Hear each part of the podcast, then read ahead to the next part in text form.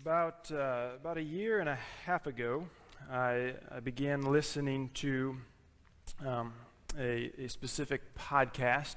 Um, and and this, uh, this particular one is a, a weekly podcast that uh, Megan's brother turned me on to. Um, and he actually had some connections with uh, the co hosts of the podcast, Matt and John.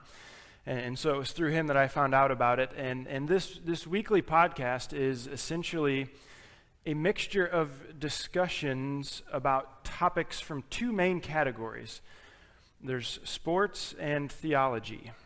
And if a podcast ever pegged me, that might be the one. So I started listening to it. I uh, found it intriguing and interesting. And if I'm being honest, they they discuss a little bit more football and basketball and not quite enough baseball for my own particular liking, but but uh, uh, I still find it uh, find it good. I enjoy listening to Matt and John as they they seamlessly transition back and forth between between sports and theology, and they mix in some of their own personal experiences from their lives as well um, things that they, they think people might find interesting. And so this, this uh, podcast is aptly titled The Various and Sundry Podcast. Various and sundry. And, and sundry is a, that's not a real common term, but it's a term that, that means different or assorted. And so their, their topics each week can definitely be described as various and sundry. It's a good, good title for it. And, and as I was uh, studying the section of Luke's gospel that we'll be in this morning, uh, uh, my mind just kept going to the title of that podcast that I listened to.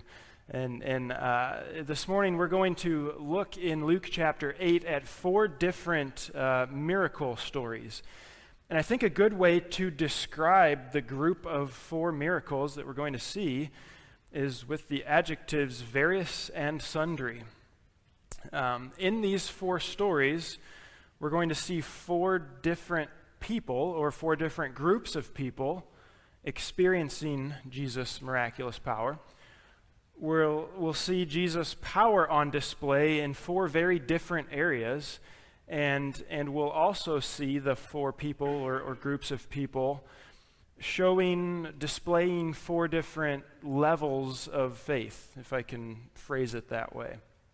So that's why I've entitled today's sermon "Various and Sundry Miracles." I just thought thought uh, uh, maybe that would be a, an apt title. So, so here's how we're gonna, going to go about it today. We're, we're going to go through each miracle one by one.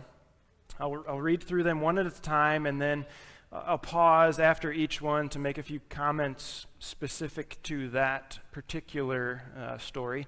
And then after we've read all four, we'll, we'll take a step back and look at the big picture and see what the four stories together teach us about the person of Jesus and also the role of faith in connection with, with the work of God in our lives. So, so that's kind of the roadmap for this morning. I, I would encourage you to turn with me to Luke chapter 8.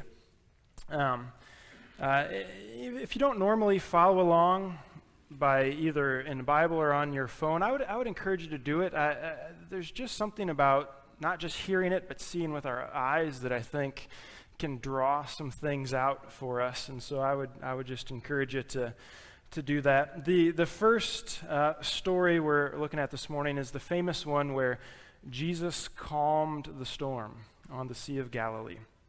So we are in Luke chapter 8, uh, starting in verse 22 says one day he jesus got into the boat with his disciples and he said to them let us go across to the other side of the lake so they set out and as they sailed he fell asleep. And a windstorm came down on the lake and they were filling with water and were in danger. And they went and woke him saying master master we are perishing and he awoke and rebuked the wind and the raging waves and they ceased and there was calm and he said to them, Where is your faith? And they were afraid, and they marveled, saying to one another, Who then is this, that he commands even winds and water, and they obey him? as you've perhaps heard before, the, the Sea of Galilee is notorious for, for these types of storms. that would just suddenly arise and, and contain uh, high winds. Um, the sea itself is in a basin uh, surrounded by hills. I've actually I've, I've got this 3D map that's always been fascinating to me in my office. And I know I realize it's small and this maybe is not doing anything for you right now, but the Sea of Galilee is up here and because it's 3D, you can really see the mountains and the hills surrounding the Sea of Galilee. And so what happens is there's some passes leading into it, and when, when the weather is just right, the wind will flow through those passes down onto the, the lake, and the air above the lake is warmer and more humid, and so it will mix, and you'll get these storms that just seemingly come up out of nowhere. Um, and again, I, maybe that's not doing anything. I'll just leave it up here. If you want to come look at it later, you're welcome to come take it. It's the, my favorite way to look at this is to just do it like this. I, really, really, I, am not kidding. Come try it. And you know, look where Jerusalem is, the Sea of Galilee. It really gives you a feel for for the lay of the land. So I would I would encourage you to uh, to give that a try. But but that being said, there, there's there's a definite natural reason that storms arise on the Sea of Galilee. Uh, but many reading this story over the years have also seen a spiritual reason for this particular storm. As Jesus stated in verse 22, they were traveling to the other side of the lake. So they would have been over here. This is the, the Jewish side of the lake on the left. This side over here is Gentile side of the Sea of Galilee. And so when it says going to the other side, they were traveling to the Gentile side of the Sea of Galilee. Meant that the side of the lake that they were on would have been the Jewish side where God was worshiped. They were going to the Gentile side where God was not typically worshiped. And some see this as leaving the realm of God and going to the realm of Satan. And so, with that understanding, some would say that Satan was behind that storm because he did not want Jesus to come to the other side of the lake. The strong and dangerous winds were an attempt to keep him out of there. And, and you know, we may, we may be quick to stick with the natural understanding, but, but I think the door is open to, to the, the spiritual understanding for why the storm arose there. But regardless of the cause of the storm, it, it was a dangerous one in which uh, Luke tells us that those in the boat really were in danger. Not just that they felt like they were in danger, they really were. And these are experienced fishermen, some of them, and so they would have known when they were really in danger. And so, aside from the fact that Jesus himself slept in the boat, which I've always just found fascinating that he could do that in such a storm, right? It was bad enough that the boat could be overwhelmed. Those in the boat could drown in the raging waters. And so the disciples woke Jesus and, and with urgency updated him on the situation. And, and Jesus responds, of course, by calming the wind and the waves. And then he draws attention to their missing faith.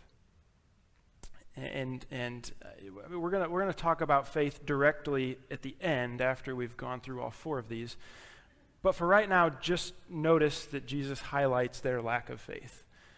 So, so we've got this first miracle story. Jesus' 12 disciples experienced the miracle. The power of Jesus that we see is exerted over nature. And then the disciples showed a lack of faith. So those are, those are the, the high points, the details to take from this first one. The next miracle story takes place upon the arrival at the other side of the lake. So they made it. Jesus calmed the storm. They continued on their journey. And we get to verse 26. Then they sailed to the country of the Gerasenes, which is opposite Galilee. When Jesus had stepped out on land, there met him a man from the city who had demons. For a long time he had worn no clothes, he was, and he had not lived in a house, but among the tombs. When he saw Jesus, he cried out and fell down before him and said with a loud voice, What have you to do with me, Jesus, Son of the Most High God? I beg you, do not torment me. For he had commanded the unclean spirit to come out of the man. For many a time it had seized him. He was kept under guard and bound with chains and shackles, but he would break the bonds and be driven by the demon into the desert. Jesus then asked him, What is your name? And he said, Legion, for many demons had entered him. And they begged him not to command them to depart into the abyss. Now a large herd of pigs was feeding there on the hillside, and they begged him to let them enter these. So he gave them permission. Then the demons came out of the man and entered the pigs, and the herd rushed down the steep bank into the lake and drowned. When the herdsmen saw what had happened, they fled and told it in the city and in the country. Then people went out to see what had happened. And they came to Jesus and found the man from whom the demons had gone, sitting at the feet of Jesus, clothed and in his right mind, and they were afraid. And those who had seen it told them how the demon possessed man had been healed. Then all the people of the surrounding country of the Gerasenes asked him to depart from them, for they were seized with great fear. So he got into the boat and returned. The man from whom the demons had gone begged that he might be with him. But Jesus sent him away, saying, Return to your home and declare how much God has done for you. And he went away, proclaiming through the, throughout the whole city how much Jesus had done for him.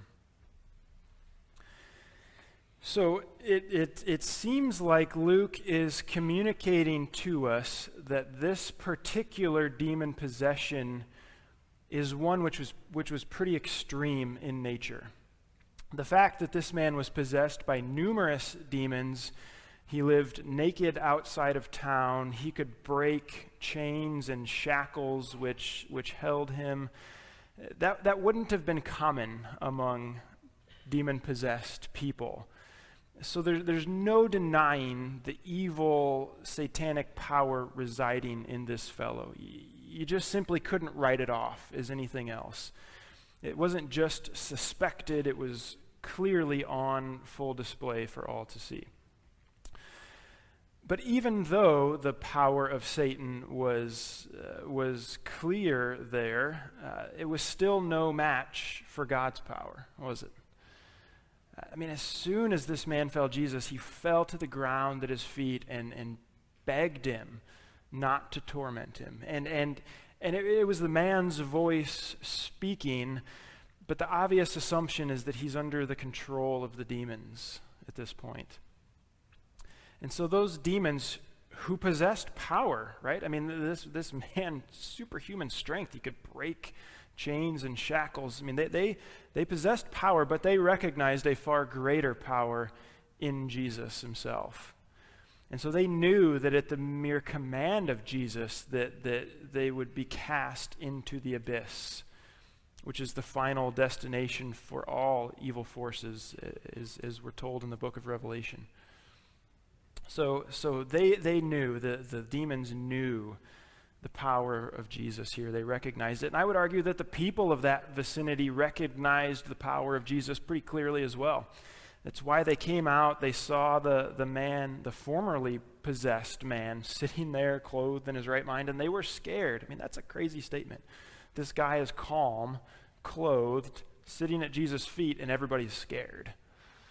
And why are they scared? Well, I mean, they recognize that whatever power used to reside in that guy, and they know it was power, they had seen it, a greater power had come and had exerted itself over the power seen in this man. And, and so that greater power instilled the fear in, in those from the towns, and they, they begged Jesus to leave. Isn't that crazy? They were so scared they, that Jesus, get out of here. Go back on your side of the lake. This is frightening. And, and again, uh, you know, lastly in this story, let, us again note the faith of, of the person experiencing Jesus' power. Or in this case, I, I, think the complete rejection of faith by the man who was possessed by, by the demons. He not only lacked faith in Jesus, but, but he was actively opposed to Jesus. Uh, I think you could consider him Jesus' enemy at this point. And, again, he was, he was under the, the, the power and the control of the demons, so he wasn't acting on his own volition. Uh, but we can't discount the fact that Luke is presenting the words coming from the man himself. And so it's clear that there is opposition to Jesus here. There's a rejection of faith that's going on within this individual. So they requested that Jesus uh, go back to the other side of the lake, uh, and he did. He went back, and it's maybe it's noteworthy that there was no storm this time when Jesus went the other way, left the region that was the realm of Satan, and went back to the Jewish side of the lake. You know, perhaps Satan only had a problem with him coming one way, not going back the other way. But upon his return back to Galilee, uh, we see two further miracles performed, and, and this time the two stories are intertwined with one another. So this is uh, picking it up in verse 40. Now, when Jesus returned, the crowd welcomed him, for they were all waiting for him. And there came a man named Jairus, who was a ruler of the synagogue. And falling at Jesus' feet, he implored him to come to his house, for he had an only daughter, about 12 years of age, and she was dying. As Jesus went, the people pressed around him. And there was a woman who had had a discharge of blood for 12 years, and though she had spent all her living on physicians, she could not be healed by anyone. She came up behind him and touched the fringe of his garment, and immediately her discharge of blood ceased. And Jesus said, Who was it that touched me? And when all denied it, Peter said, Master, the crowds surround you and are pressing in on you. But Jesus said, Someone touched me, for I perceive that power has gone out from me.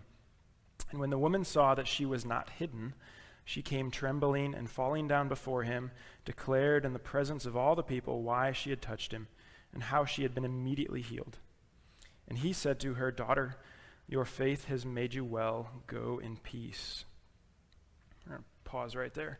Uh, so when, when, when two stories are sandwiched together like, like uh, this, it's so important to notice the similarities and the differences of, of the two stories.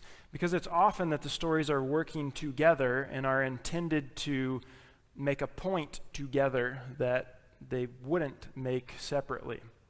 So what we see is that that both the synagogue ruler and the sick woman had faith that Jesus could heal an illness. They both had faith. And if you know, if you know the ending of the story of the 12 year old girl, you know that Jesus eventually raised her from the dead. But at this point in the story, she's still alive.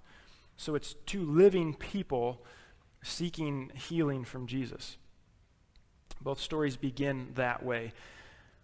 But while both individuals are seeking healing, the woman who is bleeding and the girl's father, they're two very different people. You have Jairus, who is a synagogue ruler, and you might say that his life revolved around the public worship of God that, that would have taken place in the Jewish synagogue. His life revolved around that. that, that that's who he was.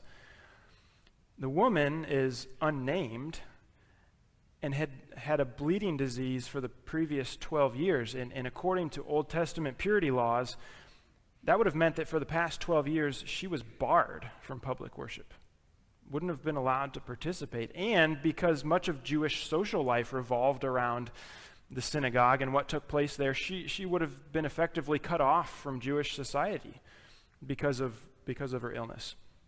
I mean, it's no wonder she had spent all that she had on doctors seeking a cure to her to her issue. So so we have a named man who's considered important in his community, and we have an unnamed woman considered unimportant, outcast in her community. It's quite the contrast that we that we see in those two. Yet they both had faith that Jesus could provide the healing that they were seeking. And so for the woman, uh, you know, she had faith that she only needed to touch Jesus' clothes and, and, she would be healed. She had, she had that faith. And, and so she did. And she was. She, she just touched the edge of Jesus' garment and, and she was healed of her disease. Now, now we can't, uh, we can't assume that Jesus wasn't in control of his own power at this point. Right? I mean, if, if, if these four stories teach us anything, it's that Jesus is the one who possesses divine power, not simply that some kind of great power resides in his body and you know he's just at the mercy of that power. I mean, Jesus is the one who possesses and controls the the divine power within him. Eh, I mean, if Jesus didn't want the woman to be healed, she wouldn't have been healed. She could have tackled Jesus in the street, not just touched the corner of his robe. She wasn't going to be healed. So, so it's not that Jesus got duped here by the woman. That's not at all what happened. So when, when he asks, who, who touched me, he's not trying to solve a mystery. It's not like he's, uh, what just happened? You know, that surprised me. He knows what's going on. He sought to, the reason he asked who touched me is he, he sought to both, both commend the woman for her faith and exalt her before the crowd. Because remember, this, this woman had been outcast for 12 years, barred from public worship, barred from Jewish society. So, so you have an unnamed woman in that, in, in that context who, again, who had been barred from public worship of God, who got to look in his eyes and hear him say, Daughter, your faith has made you well. Go in peace. I mean, let's try to put ourselves in her shoes there, not being able to enter the worship of God in the synagogue for 12 years and to have God look at you and say, Your faith has made you well. Go in peace. I mean, she would not have received those words if Jesus didn't stop and call her out and bring her to himself. And I, I think she would not have experienced the emotional and the spiritual healing that surely came with those words if it wouldn't have happened, if she just simply slipped back into the crowd after her physical healing. Man, what a, what a powerful picture is taking place there. But while all that was happening, there was still a young girl at death's doorstep. So look at verse 49. While he was still speaking, someone from the ruler's house came and said, Your daughter's dead. Do not trouble the teacher anymore. But Jesus, on hearing this, answered him, Do not fear, only believe, and she will be well. And when he came to the house, he allowed no one to enter with him except Peter and James and John, and the father and mother of the child. And all were weeping and mourning for her. But he said, Do not weep, for she is not dead, but sleeping. And they laughed at him, knowing that she was dead. But taking her by the hand, he called, saying, Child, arise. And her spirit returned, and she got up at once. And he directed that something should be given her to eat. And her parents were amazed. But he charged them to tell no one what had happened. So, while everything was unfolding with the bleeding woman who was healed, the young daughter of Jairus died. And, and the message is sent to him, updates him on the situation. And we're not told directly how that impacted his faith, but the assumption is that his faith began to waver at that moment because the, the story starts with him coming to Jesus saying, Hey, come, come heal my daughter. She's, she's not well. She's dying. He's got faith that Jesus can do that. But then all of a sudden, Jesus has to speak to his faith and say, Don't fear, only believe. Uh, and if you think about it, it's one thing to believe that Jesus can heal an illness, it feels different to believe that Jesus can raise the dead right? I mean, isn't, isn't, doesn't it feel like there's a, a, distinction there? I mean, obviously, Jesus has the power to do both. It's not like one is easier or tougher for him. But I think to us, it feels like a distinction. And so, and, again, we know Jesus can raise the dead. Already, Luke told us about an instance last week that we looked at in the sermon where, where he had done just that very thing. But based upon Jesus' response to Jairus here, his faith must have wavered because Jesus says, Don't fear, but, but believe. And so then, you know, as we saw, he, Jesus continued on to the house. He got mocked by the crowd who was there and said, Well, she's dead, Jesus. We know what we're talking about. And, uh, and then Jesus, of course, goes and restores life to her body. Her spirit returns. She sits up and eats. Now, now the girl was obviously the one on the receiving end of the miracle. She was the one brought back to life, but it is her father upon whom Luke focuses. It's Jairus who comes to Jesus at the beginning, it's Jairus who Jesus speaks to. And then, and then at the end, it's, it's he and his wife both who were amazed. And, and so, so when, we, when we focus in on Jairus, right, his initial faith in Jesus was put to the test when the situation changed, when he went from having a sick daughter to having a dead daughter. And, and while his faith wavered at that point, it seems, it surely would have been restored and even strengthened as he got to see firsthand, up close, Jesus bring his daughter back to life. So that's the four stories.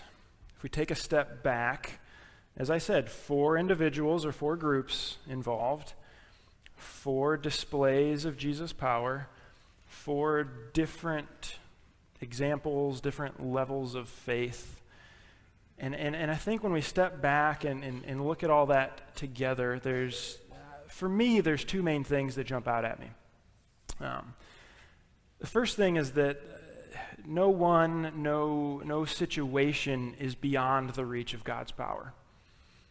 There just isn't. Uh, uh, I mean, the people involved in the miracles were various and sundry. You had 12 disciples, 12 Jewish disciples. You had a Gentile, demon possessed man on the other side of the lake.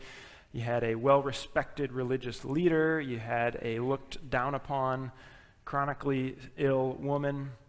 I mean, that, that's a various and sundry group, if you could put one together. And the, the uh, situations that they were in, the issues that they faced, were as various and sundry as they themselves were. You had a raging storm, you had demon possession, you had a, a sick and then a dead child, and you had a long term illness. And when you think about it, in, in that context, what Jesus did, who he interacted with, really would have stood out. In, in, a, in a highly structured class system like would have existed then, only certain people possessed certain rights and privileges. And so Jesus' actions would have stood out because he interacted with and, and he pursued both those who were heralded by society and those who were cast off from society. Both groups of people. It didn't matter. No, no one was too far beneath Jesus for him to work in their lives, and, and no one was too far above Jesus for him to work in their lives. So that would have stood out. And then when you think about the, the polytheistic Roman culture that existed, where, where there was this pantheon of gods, and they all supposedly possessed power in their own particular areas, here Jesus is doing it all. Right? Didn't matter. I mean, his power was not limited to a certain force of nature, wasn't limited to a certain geographic location like was often thought at that time. I mean, he did it on both sides of the lake. I mean, it, it would have stood out there. And when we think about ourselves, you know, odds are you and I don't match up perfectly with the people in the stories or the situations that they faced. Uh, if we added our own story to the mix here, uh, it would be even more various and sundry. But it doesn't change anything. I mean, that, that doesn't change anything. We and our situations matter to God, just like we saw in all four examples here. Uh, our culture may tell us that we're not important. Someone may tell us that our situation's not worth God's time and attention. But it's a lie. I mean, it's just a straight up lie. It is. Each and every one of us matters to God. And I know that sounds like a cliche. I know that, but it's the truth. I mean, we look at these stories together, and, and it is the clear truth. And so, nothing about us, nothing about our story ought to keep us from God. Uh, when Jesus says, Come to me, all who are weary and burdened, he means it. He shows it here. Come to me, all who are weary and burdened. And so the, the question we, we can ask ourselves is Is there anything keeping me from coming to Jesus? Is there something about me or is there something about my situation that is, that is that I've erected in front of me so that it's keeping me from Jesus? I mean, has someone or something convinced us that, that Jesus just, man, going to Jesus is probably a waste of time? He's because of who you are, because of what you're going through. That is, I mean, if, if, if, that's, if that's present in our lives, then consider the truth of these four stories. Powerful truth that Jesus calls every one of us to, to come to Him, to unburden ourselves. His power can show itself in anyone's life, in any situation. It doesn't matter. As various and sundry as it could be, Jesus calls us to Himself. I think that's a powerful truth that we see when looking at these four stories. And the other thing that, that uh, jumps out at me is uh, does so when focusing on the faith displayed by each person or, or group of people. Because again, just as the, the people and their situations were various and sundry, the faith seen in each situation is various and sundry also. You have 12 disciples who lacked faith Jesus called them out on it. There was the demon possessed man, very opposed to faith. You had a bleeding woman who possessed faith, and you had a synagogue ruler who, who had wavering faith through his experience. And yet, while their individual faiths differed, their overall experience was the same, wasn't it? They saw Jesus miraculously work in their life. Every one of them all four stories, Jesus miraculously worked. And I think, I think in many ways that, that this is a continuation of what, what we were discussing last week when we were talking about John the Baptist and he was wondering why he was still sitting in, in, in jail when Jesus was out performing miracles for all these other people. Uh, we talked about how, how God's uh, understanding is so far above our own, and we were talking about how we don't control God either. And, and it's, it's not as if when we say we don't control God that there's some asterisk there when, well, if we get to a level of faith, then we can control God. If we just have a certain amount of faith, then we can get Him to do exactly what it is that we want Him to do. There's not an asterisk there. The complex truth is that the Gospels contain four different kinds of stories regarding, regarding Jesus' miracles and faith. So there's stories where miracles are performed for people who had faith. There are stories where miracles are performed for people who didn't have faith. There are stories where miracles are not performed for people who had faith. And you probably guessed the last one. There's stories where miracles were not performed for people who didn't have faith. All four. All four of those kinds of stories exist in the Gospels, and we've seen them all so far in Luke. We're a third of the way through Luke's Gospel. We've already seen every one of those. Two of them we saw today miracles for those who did and didn't have faith. Last week we saw faithful John in jail, not get the miracle that he was wanting. And, and a few weeks back, we, uh, we saw Jesus withholding miracles from his hometown when the people didn't believe. So we've seen them all so far in Luke. And I'm not, I'm not going to stand here this morning and say, I've got it all figured out. I, am not going to give you a formula that, that will guarantee God's miraculous work in a specific area. I, if you're looking for that from me this morning, I, I'm sorry. I can't deliver that for you. I just can't. Um, eh, what I can try to do is is release you from, from having to carry around upon your shoulders the whole weight of whether or not God performs a miracle. Because I think we take that on ourselves sometimes. Say, man, if God's going to do a miracle here, it, it depends on me. It depends on my faith. It depends on how I respond.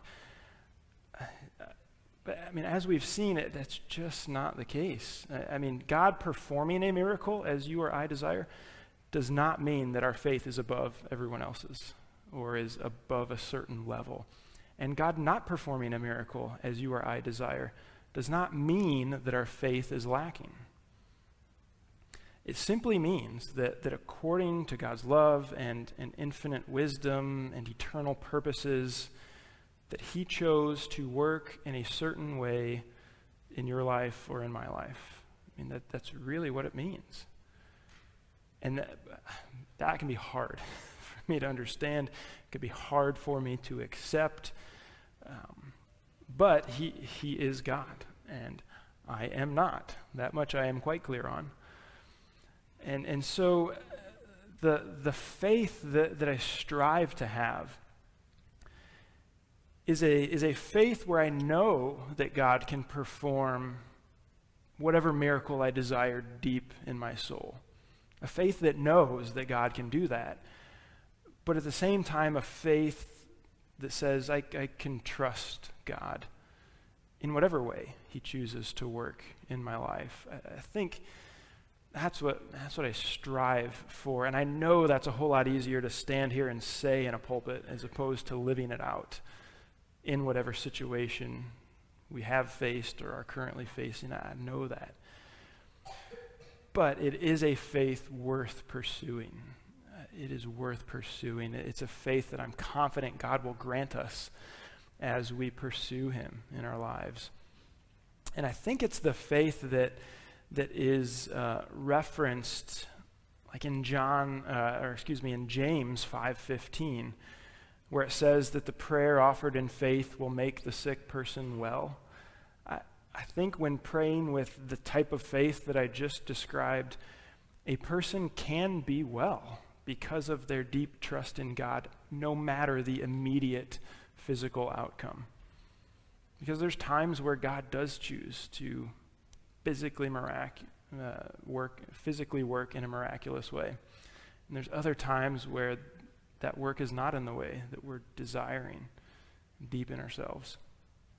And so to have the faith that says, God, I know you can, and I trust that you can, but I trust you regardless, however you choose to work. Eh, there's just not a special formula or, or procedure that's going to guarantee that God works according to our expectations or according to our desires. And, and I think when we take that in, there's a weight that comes off, a weight that we're just not meant to carry. We're just not. And again, it doesn't mean we don't come to God and, and, and cry out before Him and, and, and bare our souls to Him. Uh, we do, but we don't have to carry that burden of, and it usually shows itself in, man, it didn't happen, so I must not believe enough. My faith must not must not be there. That's a weight we're, we're not supposed to have. What God does promise is that in His power and in His goodness and in His love, He is at work in our lives. Whether we see it or not, whether it's the way we want it to be or not, that He is at work in our lives, and we can rest in that. And we can trust in that, have that kind of faith. Let's stand together and come before God and um, let's ask Him for that kind of faith. I, I, think He wants to build that within us, and I think He will as we pursue Him in that way. Father, I, uh, I, I thank you for these four stories, four incredible pictures of your power, of your love. And yet, God, putting them all together, it, it, it, it paints a picture for us that, that I think is so important. I give you praise that we can come to you no matter what. That you love us no matter who we are. That you are able to work in our lives no matter what the situation is. And I pray that we would, in response to that, come to you. Come to you with our, with our burdens and lay them at your feet. And God, in, in the midst of that, then be able to sit at your feet and trust in what you will do, in whatever way you will do it. And again, God, in a, in a vacuum, in a, in a sermon, that's so easy to say. But give us the, give us the trust, give us the strength to have that kind of faith as we go out these doors. To have a certainty to know that you have the power to do anything. And the trust to be all right with however you choose to work.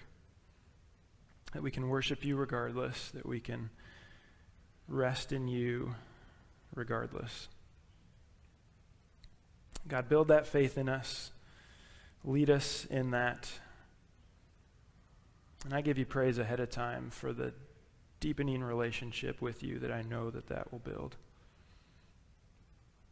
And so, God, we praise you for who you are, for how you work, even though we don't always understand or comprehend it.